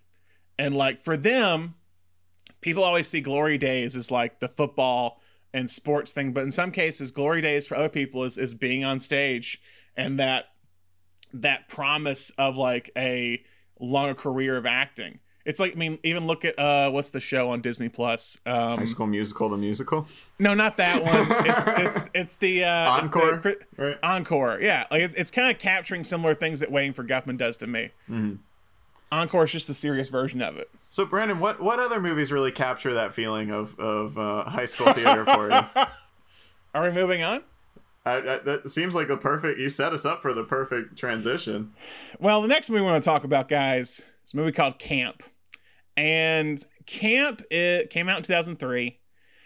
Uh, Thomas has some things to say. That's why he's so excited to move on to this. Uh, Camp Camp 2003 was an indie movie uh, about uh, a theater camp, a summer theater camp. Which with this genre, there hasn't really been up to this point really teen centric movies dealing with theater and the idea of high being in high school and doing theater or just be, being young and doing theater. And Camp was kind of the first one. It was directed by Todd Graff, who based it on his experiences at a theater camp that he was attendee to, and then also a counselor later on. And Camp is kind of the early digital indie boom of the early 2000s. Uh, it was picked up by IFC, I believe, IFC Films, and was I think at Sundance. Did you, is that what you read? Was it at Sundance? Yeah, Or yeah. Peter Travers said it was a Sundance hit. Okay. Uh, so it's basically you're following a lot of these people at theater camp. It's, it's, you follow this one guy, this straight white male, who comes to this theater camp and is basically being chased after by all the straight girls, but also some of the the gay teenage boys that are there. Uh, yeah, it's a guilty pleasure of mine, guys. And it was one that was shown to me like when I was in high school. And it was kind of the first film that I saw that showcased like teens doing drama. And it was also one of our most talked about films in the Facebook post that I made. When I asked for for suggestions from you guys, Camp was I think the top suggestion. Uh, but Thomas has some thoughts on this movie because he'd never seen it before, and he was never in theater growing up. Besides the the stuff he talked about early on. So Thomas, what were your thoughts on the 2003 film Camp? This was my thought process watching this movie because I never even heard of it. And then we, we posted on, on social media, hey, we're doing a theater episode. What what should we watch? And everybody said Camp, and I was like, oh, this must be this like indie movie that is like beloved within the, Un- the theater. undiscovered gem. Yeah. yeah, and I was like, all right, cool, absolutely, I'm down. It's got Anna Kendrick in it. Yeah, let's go. First And then- movie. and then I, I get like five minutes into it, and I'm like, oh, this is this is bad, bad. Like this is like, oh, all these people must have been saying it as a joke because everyone watches it and makes fun of how bad it is. And I was, I, I, I got maybe another like 20 minutes into it, not like having a good time. Like, oh, this is the room, but for like theater kids. And then I looked up some reviews. And then I found out that people think this is a good movie, and then I just didn't know I didn't know what to think. Like the, I, I went from like the highs to lows to like complete confusion, and it was I was just all over the place. This movie's awful. Okay. That's it's it's uh, the acting is terrible. The the the camera is is terrible. Like I know I know we were very forgiving in the beginning of the digital age, but like most of the movie's out of focus. The the script is bad. Like the structure is so bizarre. Like every every synopsis I looked up of this movie like opens with like a washed up alcoholic Broadway star comes to teach at a, at a camp. He doesn't show up until like the end of the second act, and he has like two scenes before that. I, I, I, yeah, yeah, yeah. He's he's not a integral part until much later. He shows up like day three of camp and is like, "Oh yeah, I'm here." Yeah, and and like part of part of what I read was like, oh, it was like it was a huge thing for representation in 2003, and I'm like, okay, I can't go back to 2003 and and and relive what it was like to see, uh, you know, a majority uh, diverse cast in a teen film, and Mhm. dealing with you know dealing with uh, coming out and dealing with drag and dealing with uh, bullying because of being gay. I can't go back and like replicate what it felt like in 2003 to watch that, but the, now the way it is handled is awful. It's like yes, this is a primarily diverse cast, but the main characters are all straight and white. And Yeah. everyone else in the movie is going to be in love with these two main straight white characters who are both terrible actors and terrible characters as well. There's no reason everyone should like what's his name? Vlad? Vlad Vlad. There's no reason everyone should like Vlad. He sucks. He's he's terrible. This it's so bad. I never thought we would talk about camp on this podcast, but I'm so glad we're here. And I, I Uh, was I was having a weird feeling watching it, and I was I was talking to you about it, and I was talking to my girlfriend about it, and I got about, so many texts from him about and about this. what it's like to have seen it when you were in theater, and and and from what I Yeah. picked up reading some like user reviews on Letterboxd was people were like, I was a theater kid. I didn't feel like there was anything out there film wise that was contemporary that was for me, and this movie came Yeah. out and it was for me. So I don't care that it's like lower quality. I don't care that it's not great. It was for me, and Yeah. that was like, oh, it's a faith based film for theater kids. Like, and I read someone else on Letterboxd said that after I'd realized it, but like that, I was like, oh, that's it. Like, if you make something super, super, super niche, you can get away with almost anything. It, it feels like sometimes. I mean, you. I- I texted. I texted Thomas. I was like, "What if I've told you I've seen this movie multiple times?" And he was just like, "It'd be the first time I've ever doubted your taste." Yeah, because if, question- you, if you had told taste. me, like, when I was in that mode for like the first 20 minutes where I was like, oh, this is the room, I, I was having a great time. Like, yeah, I would have been like, oh, fun. Like, you, you guys all got together and like made fun of this movie. But no, that's not, that's not what it is. No, it's it's not. We I never watched it. I don't know how my other theater friends thought of it, like that were in high school, because it, it did it doesn't represent my high school experience with theater. I will say that, but spending a lot of time every year at like drama competitions, it's definitely in terms just like let's. I, I think I texted you. I was like, if I could get a dollar, anytime I heard someone perform a song from Chicago at a drama competition or just any type of showcase I went to, I would be so rich right now. Like, and it's kind of like, take that, like, it's the Sondheim, Sondheim thing in this movie is like, it's the, oh, let me see, or what's your audition piece? Oh, don't rain on my parade. Oh, how original. That's how, like, theater thing is. It's like, where it's like, you hit a certain point and you're just hearing a repetition of everything that's been done before mm-hmm. when you're like when you're a teenager because you're discovering those things like Sondheim, which you have a problem with in this movie because like Sondheim is a big a big character. Yeah, like I said, if this if this is a faith based film for theater kids, Sondheim is God. Like Yeah. that's just that's that's what it is. The, it's in the hero metaphor. worship of Sondheim. Yeah. Yeah. Yeah. it's one that like when I watch it, every time I watch it, I'm just like, man, this is not good. And I don't know how I can convince anyone to watch this movie, but I still get enjoyment from watching this film. It's a it's a it's a comfort film for some people. Yeah, I, I didn't. Comfort was the least of the emotions that I felt when I um when I watched this movie. But let's talk about how good Anna Kendrick is in this movie for her three scenes. Two scenes. She has two two good scenes. Okay. Yeah, no, I love one of my favorite Letterboxd reviews, and you found it too. Was was one where it was like if you're if you're scrolling through Netflix and your wife says uh says oh there's a movie with Anna Kendrick uh called Camp maybe we should watch it. You have it's your duty to tell her that it's not currently available on Netflix or Hulu or Yeah. anywhere else. Yeah, it's like oh yeah, if you're reading Anna Kendrick's memoirs and she mentions her time on a movie called Camp. Yeah, somebody else in the Letterboxd reviews it said just watch this YouTube link to like Anna Kendrick's one important scene in the movie. Yeah, Ladies Who Lunch. Yeah. Which is a great. It's like when you watch. This is the thing when you know like kind of the acting. The rest of the movie is not that good. Is when Anna Kendrick shows up, you're just like, oh, okay. Like the scene when she does Ladies Who Lunch from Company, is like, she's on a totally different level than anyone else in the movie. And she was already scene- like pr- fairly well established on Broadway at that point. Yes, at that point. But she was like, I think 16 at the time. And it, it was her first film that she was in. I don't think she's in that movie for five, like five more years. But yeah, no one else really, besides her and then Robin DeJesus, who played the character of Michael. Uh, he's done pretty well on Broadway. He was in, in the height, the original In the Heights production. Uh, not many of the kids acted again. Yeah, and I mean, shout out Robin. He just had the the unfortunate luck of being paired up with this kid that played Vlad in like every scene, who is the worst actor in this movie and the worst written character in this. Movie. The main character in this movie about people who love theater camp is a straight white male who doesn't really like musical theater that much. No, it doesn't. It's just like, hey, I wanted to be an actor. It's like, Let oh, you're lis- an actor. oh, you're listening to Stephen Sondheim. Have you ever tried listening to hip hop? Like, sometimes it's cool Uh. to just be normal and listen to normal music. Like, Yeah, like he he's like everything wrong with like a white teenager. Not Yeah. everything, but a good bit. It's like yeah, the whole. Have you ever heard? It's like sometimes it's just good to be like everyone else. Is Yeah. what is a line he says in the movie. Yeah. And I think it's because you can't read what the character's supposed to be doing. Like, is he supposed to be a terrible person? Is he supposed to be a nip- manipulator, or are we trying to like is, like is he so, supposed to seduce every single person in the camp because he does? Every single person.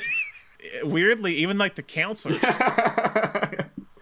um, yeah, I, I I didn't know there was that big of a cult following with this movie until we did this show because I was on the fence about including it because I knew I was like Thomas is not gonna like this movie.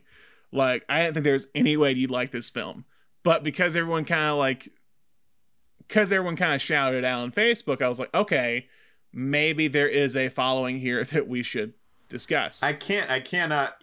I, I I've tried. I cannot convey to you the the wave of emotions watching this because I legitimately thought this was. It was recommended by so many people. I legitimately thought going into this this was a good movie.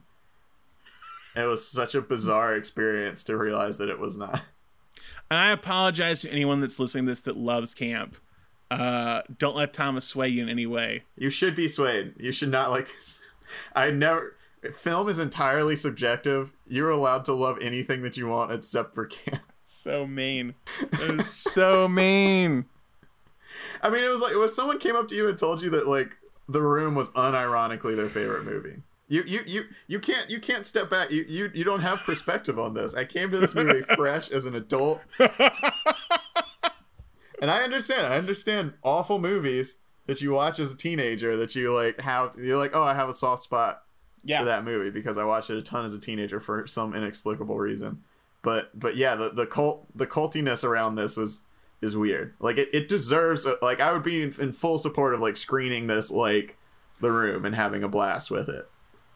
But and I think if everyone opened their minds up, they would recognize that that is the way this movie needs to be digested. So if I come to Atlanta, is that what we're gonna do? We're gonna do a screening of Camp. yeah. And we can all just like throw stuff at the screen when one of the main characters say bisexuality doesn't exist. That's- and that's like like seriously. And she's supposed to be the, the like heroine of the movie. I don't think this. Sh- oh, she does say that, right? Yeah. Yes.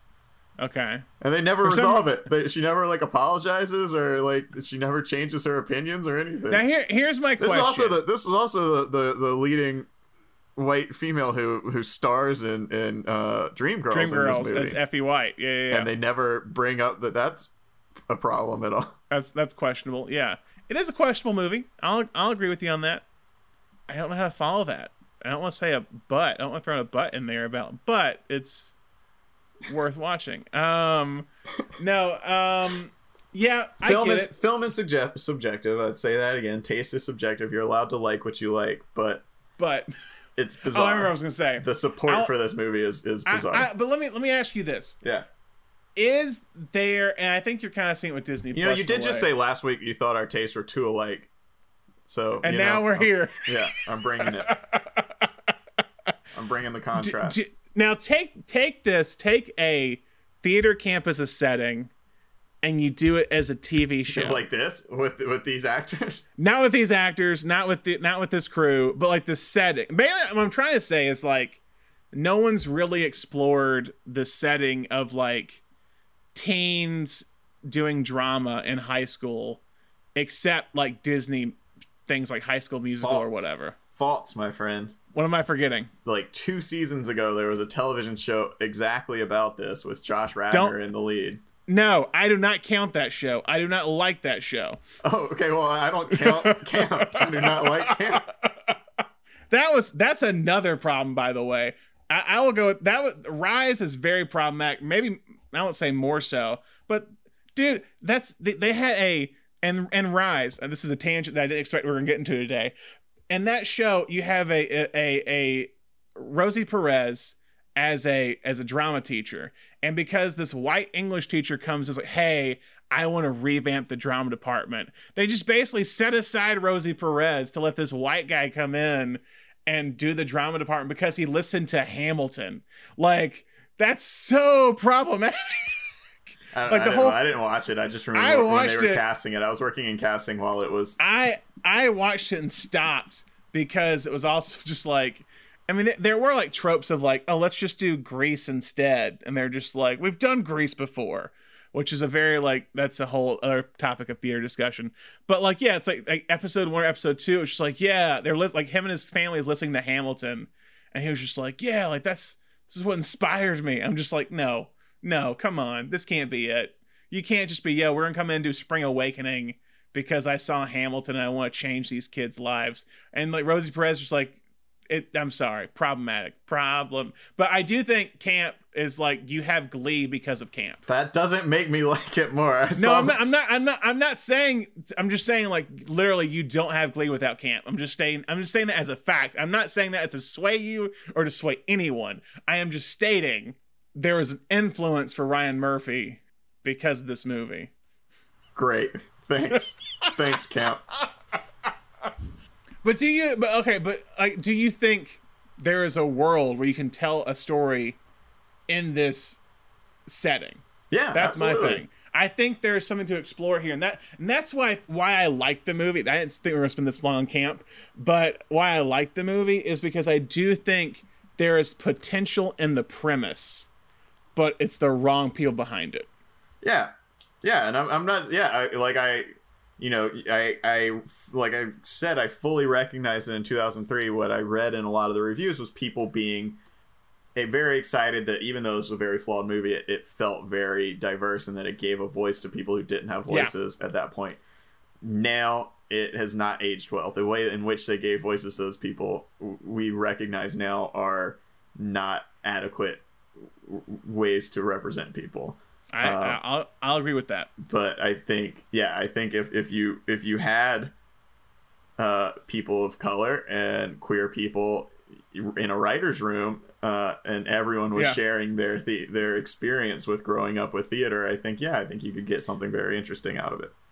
So we agree on that. I agree completely with that because Yeah. I, I do I this I think what uh, why people attach to this so much is because it's the only thing out there that kind of represents them in some way, not fully. Like I said, my high school experience was not in theater was not like this, but there there are, are uh, parts of it. Anyway, what clip should we play for camp? I don't I don't know. I, think it has to be Anna Kendrick, maybe. I don't know.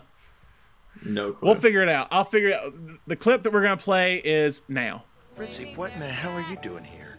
Jesus. Well, I, I knew you'd be discussing stopping the show, and I just thought how disappointed all the kids would be. You be. scheming little bitch. Please, I'm a child.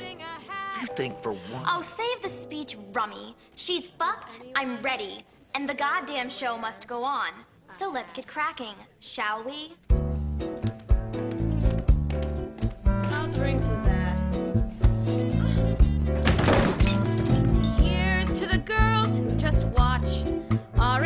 the best?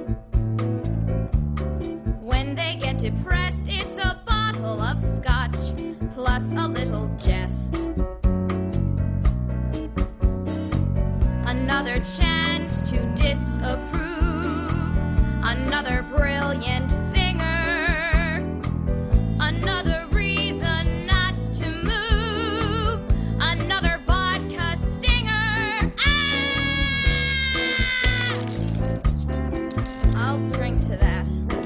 Now into our next movie, which is kind of a, this is a little bit of a sequel to our last episode on Richard Linklater. Our next movie is me and Orson Welles, and we had talked a little bit about this uh, in terms of Linklater's canon, but I really wanted to bring it back and kind of discuss more about it uh, in the theater genre. And can you tell us what me and Orson Welles is about? Yeah, it's about a, a, a teenage high school um, high school student who is uh, obsessed with like modern theater of the time, which is a set Yeah. in what the twenties, um, Uh, 30s, 30s, 30s, I think. Yeah, yeah. But he, he- we- when we're introduced to him, he's reading John Gielgud's adaptation of Shakespeare. He's obsessed with like the the current of what is pop theater in his time, Yeah. which is like younger people adapting Shakespeare. Yeah. Um, and so he goes into New York on a day trip and just happens to run into Orson Welles' acting troupe at the Mercury Theater, and uh, and works his way into getting a small part in the show, and in being in the show becomes friends, forms a, a kind of like mercurial relationship with Orson Welles and the Yeah. people that surround Orson Welles, including Joseph Cotten. Um, and yeah, it's just kind of a, it's like a coming of age, like finding, you know, someone who's, I mean, I mean, I, texted you. I said this feels like a like a spiritual Dazed Confused kind of. It's this it's this Yeah, young yeah. kid kind of lying his way into a, a place that's like beyond him, that's kind of out of his Yeah. reach, but but landing it and and just suddenly gaining like all these mentor figures. Yeah. and just taking in everything he can in a short period of time. But yeah, it's like a, it's set in like the week leading up to the opening of this play. And the thing about Welles, uh, at this point, Orson Welles, before he got into film with Citizen Kane, he was he was a prodigy. He did theater from a young age and was in, highly intelligent. Did radio, and so at this point, he's doing theater and radio all at the same time. And he worked in the WPA, like the work the during the Great Depression. He kind of helped uh, artists who were who were on down their luck and kind of created plays for the government, basically. And uh, the Mercury Theater was kind of his out his first outing, or this play is his first outing outside of the government and uh, out of the kind of works progress groups and all that stuff. Works pro- the WPA, and so it's like everything's on the line for Orson Welles in this in this play, and he's doing Julius Caesar. But he's what was so unique about Welles is that he would take a play like Shakespeare and try to update it for a modern era. And so with this play, which was so kind of famous, was that he took Julius Caesar and kind of put it in, I mean, kind of Nazi Germany in a way. Mm-hmm. It's not under fully a fascist, Nazi- a fascist, Yeah. a modern fascist regime. regime. regime. And uh, when you actually watch the play, and they tried to recreate the play in the movie as close to his actual play was with the lighting design and the way the stage was, and play plays pretty damn good the way they uh, update it. But Welles was essentially like, as people have kind of said at that point in time, he was probably the most intelligent American, or the the the the the, the American that could understand and comprehend and dissect Shakespeare the best. And this comes up to your to be or not to be line, which Mhm. is what basically what what's the scene that what happens. That's in it how with- when when they first meet, that's how Zac Efron wins him over. Is he says, "Did you hear me do Hamlet?" He had put Hamlet on as a radio play, Radio and he play, said, yeah. "What'd you think of my Hamlet?" And Zac Efron says, "I thought it was perfectly done, and I'm glad you cut out the to be or not to be scene because that is the most that that that um, soliloquy doesn't uh, doesn't move the plot along at all." And you had Yeah. to you had to cut the play down to an hour, and that was the thing that needed to go. And he was it's it's obvious from the way they're speaking that he took a lot of flack from the critics for Yeah. getting rid of that and he's like yes you get me and that is that is the you're in the place moment that was like exactly you under, yeah you understand me. yeah that's exactly what we wanted to hear and that's also when we start to realize that that Orson is surrounded by a bunch of yes men and then the way to get what you Yeah. want out of Orson is to just tell him exactly what what he wants to hear uh, Yeah. which which continues throughout the movie But I really love this movie. Yeah, I I, I, I was very very I had a great time. It, it Like- reminds me it's like Linklater's version of Almost Famous, but for theater. But it feels a lot like Almost Famous. That's a in fair a, in a good way. In a good way. In a good way, yeah, yeah, yeah. But you're just like, especially being that young and not be like the you don't have the emotional intelligence to understand these people that you're around. It's and these Yeah. these like these types who are just like all over These the place artists, yeah, these artists, and, yeah. and and it's it's always interesting to watch someone who's young and who is very like emotionally simple have to navigate these people who are just like your best friend one moment and your worst enemy the next and they just they they're, Yeah. they don't know how to do it and this was probably my favorite performance I've seen out of Efron I agree, and it was it was right after High School Musical. I think he said he had, he still hadn't done the third the third movie yet, and he was just like, no one was wanting to cast me outside of like teen teen dramas or teen musicals or just teen films. And this was like, oh my god, this is an actual part that someone wants me to like do. And he's great. And I think Christian McKay is Orson Welles mm-hmm. Might be might be the best portrayal of Orson Welles I've seen from anyone because Orson is just kind of like you can go over the top with Orson Welles. Mhm. And there's a movie called Cradle Will Rock, which I think is a good, I think is a fine movie. But the guy who's playing Orson Welles is just not like it's not Orson Welles. It's a dude who's just trying to play Orson Welles, if that makes sense. Like he really captures Orson Welles in this movie to his voice, to to kind of his his demeanor to how he'll be in the middle of a speech in the play but be making jokes and how he can essentially make jokes in Shakespearean language in a modern conversation. It's just he captures the essence of Orson Welles so incredibly well. And it's a great moment when the play is a little bit of a spoiler alert when the play becomes successful and this is kind of Orson's full on kind of probably the thing that's haunted him the most his entire his entire career was how am I going to top this? And that's what Christian McKay says when the when the crowd erupts with applause is the how the hell am I going to top this? Mhm. Because he was always doing that. He was always trying to top himself to it got to a point where it did, it couldn't do it anymore.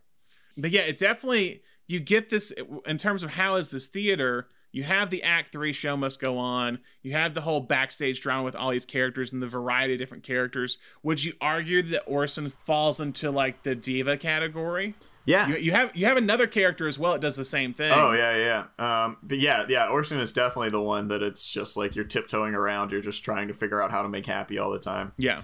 And I mean, even down to like the like the the kind of side uh, with like to be or not to be, like the kind of side character who always who's always joking around, who gets this like big break right at the end there. Um, I- Oh yeah. I forget Norman. that. uh, it's play. It's uh the the character name is Norman Lloyd, and he's the Yeah. uh the principal or whatever in Dead Poet Society.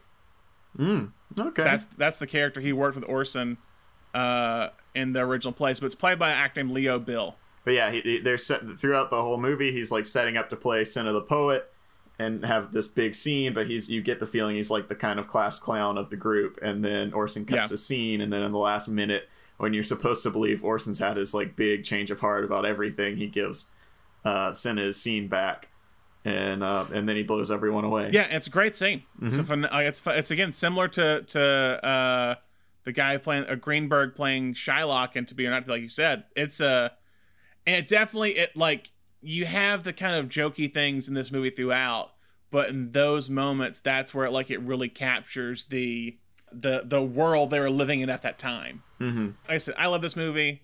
Uh, in terms of Linklater aspect, it's a shame that this is like was his least successful film in terms of box office, but honestly might be. I think it's his most underrated, his most underseen, and possibly one of his best. Yeah, I, I texted you, and like I said, kind of with the Dazed Confused, like it, it feels like his most like secretly Linklater movie. Yeah. Even though he didn't write it, he, he worked with some some regular collaborators, and it, a lot of the dialogue feels like him, and it just feels like a bunch of people introducing the younger generation to something that they love and the good side and the bad side of it, and that that feels very much like him. Can you play the ukulele? Mr. Welles, you'd be hard pressed to find someone who could play the ukulele better than me. Kid's got balls. Will you work for nothing? Orson! Quiet, I'm negotiating. Have you ever heard anybody so in love with the sound of his own goddamn voice as Jack Gielgud? That drawing room school of Shakespeare makes my blood boil. It Has nothing to do with the violence, passion, blood of the Elizabethan stage. Did you hear my Hamlet on radio? Yes, on the Columbia workshop last fall. What did you think? Well, considering the time constraints you were under trying to squeeze Hamlet into two half hour broadcasts, I'd say the results were very close to brilliant. That is exactly correct. People criticized me for cutting to be or not to be. Dramatically, in terms of pure story, that is the most expendable speech in the entire play. It doesn't tell us one thing we don't already know. Can you sing? Ready? Hold on a minute! All right, Mr. Gielgud. Sing me something. Astonish me.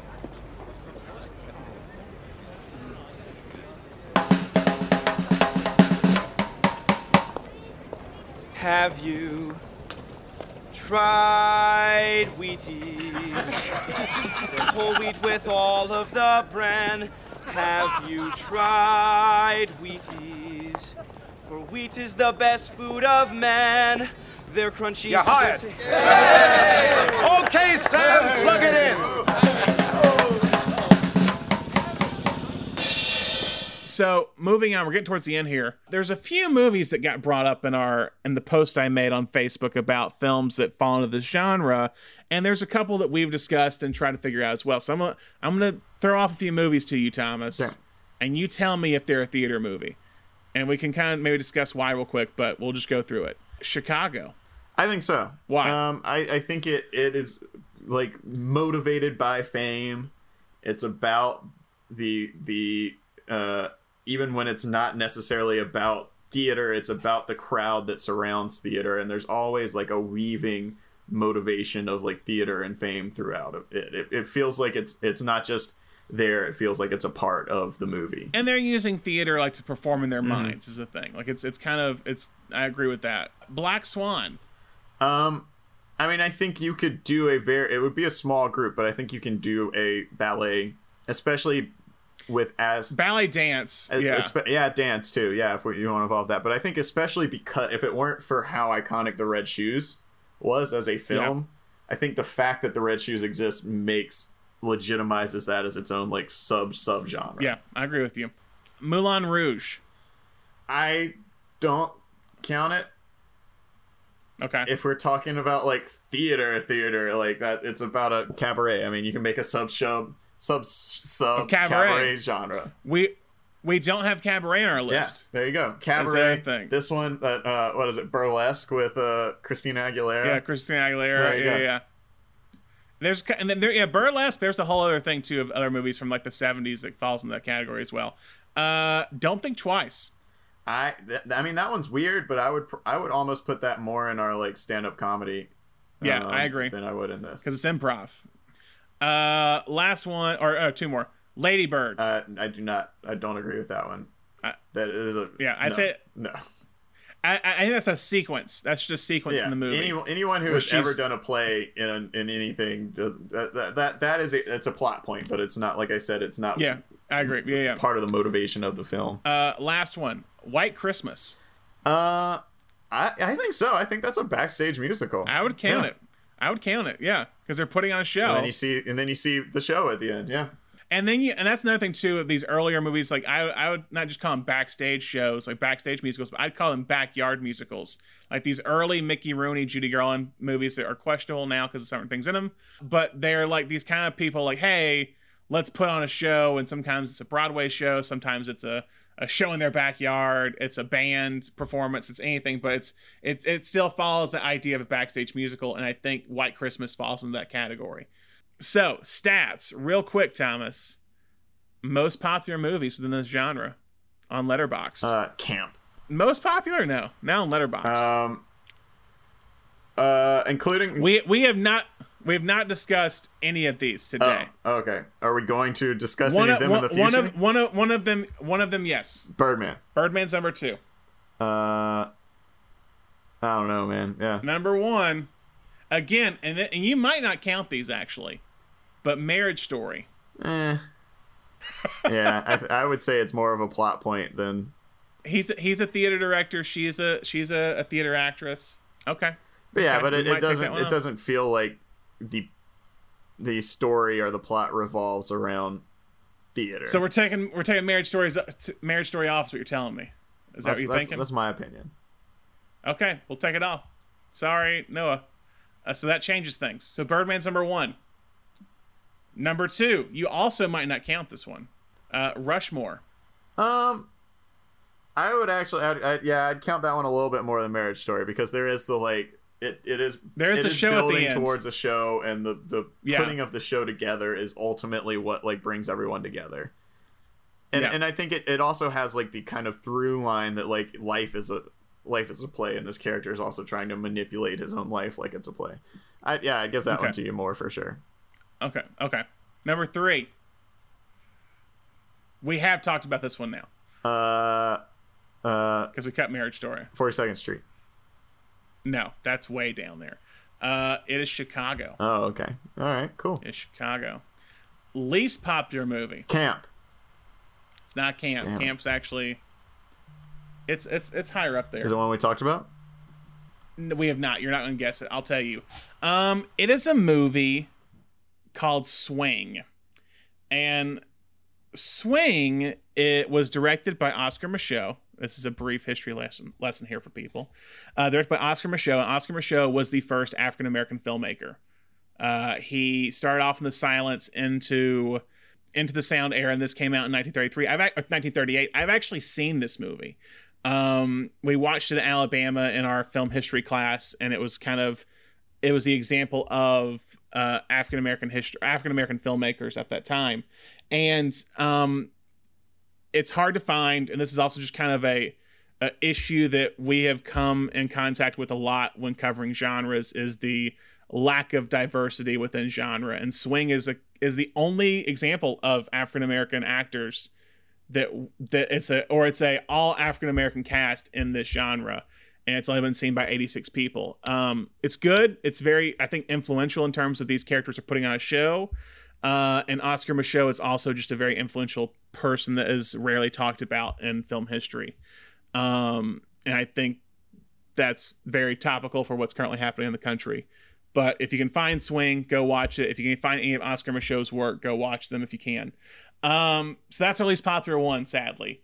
And then next up, uh, we'll go with highest rated movies. It's not top three; it's top five because it's they're all tied. Oh no, you you just got to tell me, man. I'm never gonna guess all five. Uh, All About Eve, four point two. All these are four point two. All About Eve, Children of Paradise, To Be or Not to Be, All That Jazz, and Opening Night are all wow up there. So, and just so you guys know, don't get worried. We are talking about all that jazz, but that'll be a later episode, and we'll cover that at the end of the show. Um, lowest rated movies. Camp.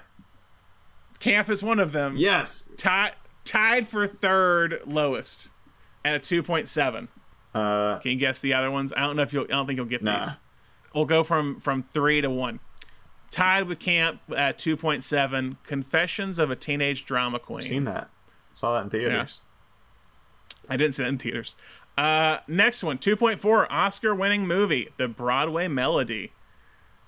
Very low. And then right at the bottom, at a 1.8, The Gallows, a found footage horror film set at a high school theater. I remember when that one came out. Yeah, did not see yeah. it. Yeah, there's also a Gallows 2. So Oh. Wow. there you go. And then most appearances, four way tie. Wow. They all had four appearances. Mickey Rooney. Not Mickey Rooney. Dick Powell. Dick Powell has four. Yes. Uh, Judy Garland. Not Judy Garland. Ginger Rogers. Ginger Rogers has, has four. They're all pretty much the same movie.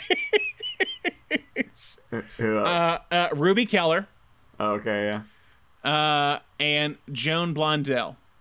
All right. And Joan. So quickly, Ruby Keeler and Dick Powell were all were all in. Those four. Those two were in 42nd Street, Footlight Parade, Gold Diggers of 1933, and Dames. Uh, Dick Powell might edge out because I haven't looked at the other because there's also like Gold Diggers of 1935 and Gold Diggers of 1937. He is he is in all of those, so he actually might win it. Um, Joan Blondell, Gold Diggers of 1933, Footlight Parade, Dames, and she is an opening night. She is the playwright, and then uh, Ginger Rogers with four in 42nd Street, Gold Diggers of 1933. Barkleys of Broadway, which is a Fred Astaire movie, the last Fred Astaire Ginger Rogers movie they did together, and a movie called Stage Door, which I wanted to bring up, and I guess we'll bring it now in our last mentions. Uh, Stage Door is a fun, like 1930s kind of. Uh, it's def it's a female driven theater movie where it's about all these kind of aspiring actresses who all live in the same boarding house, and it's Katharine Hepburn, Ginger Rogers, Lucille Ball, uh, all of these night kind of up and coming 1930s actresses at that time. If you can find it, it's a great watch, and I think kind of just it captures the kind of theater of outcast trope that we've talked about. Do you have any last mentions? Um, yeah, I think I, I would shout out uh, H- Hamlet 2 and Noises Off as two comedies that I really like in this in here. Uh huh. Um, Noises Off is is a film adaptation of a play Yeah. by Peter Bogdanovich, who we talked about recently with Texas movies.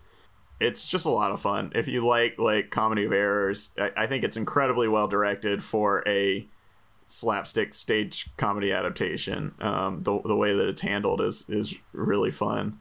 And then Hamlet 2 is just weird, eh, but it, it was one of those that like came out when I was in high school and it has like a small cult following, I think. Yeah, Um, I agree. But uh, yeah, about uh, I I mean, kind of similar to Waiting for Guffman. It, it, it, in concept, like a high school uh play gets way out of hand, but it gets like way, way, way out of hand. Yeah, yeah, yeah. Yeah, my, mine is um is stage door, and then also uh a fun one. I agree with noises off. I actually did noises off, by the way.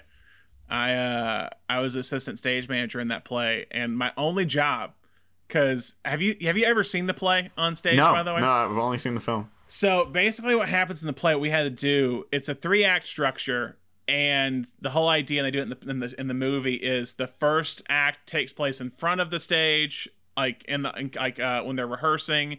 The second act is done showing the backstage antics that's happening, and Act Three is when they're performing it in front of people and everything goes crazy.